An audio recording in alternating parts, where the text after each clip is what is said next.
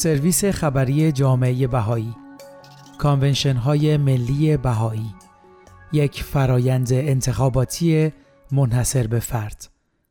17 خرداد 1402 مرکز جهانی بهایی. در هفته های گذشته جوامع بهایی در سراسر جهان شوراهای ملی خود را که به عنوان محافل روحانی ملی شناخته می شوند انتخاب کردند.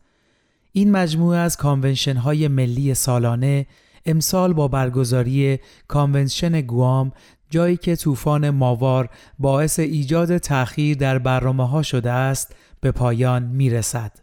کانونشن های ملی نمایندگانی را گرد هم می آورند که پیش از این در کانونشن های ناحیه‌ای یا منطقه‌ای در سراسر کشور انتخاب شدند.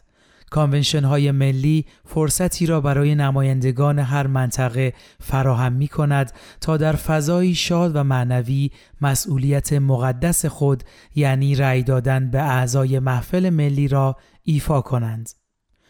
انتخابات محفل ملی از رویه های پایه‌ای انتخابات بهایی پیروی می کند.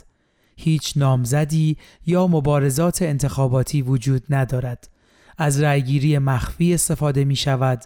انتخاب کنندگان خصوصیات و توانایی های اخلاقی را در نظر می گیرند و آن دسته از زنان و مردانی که بیشترین میزان آرا را کسب می کنند انتخاب می شوند.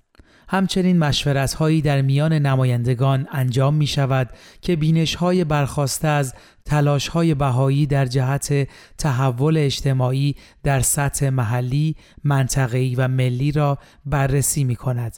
این تلاش ها شامل برنامه های آموزشی است که برای جامعه سازی، اقدام اجتماعی و مشارکت در گفتمان های اجتماعی توانمندی ایجاد می کند.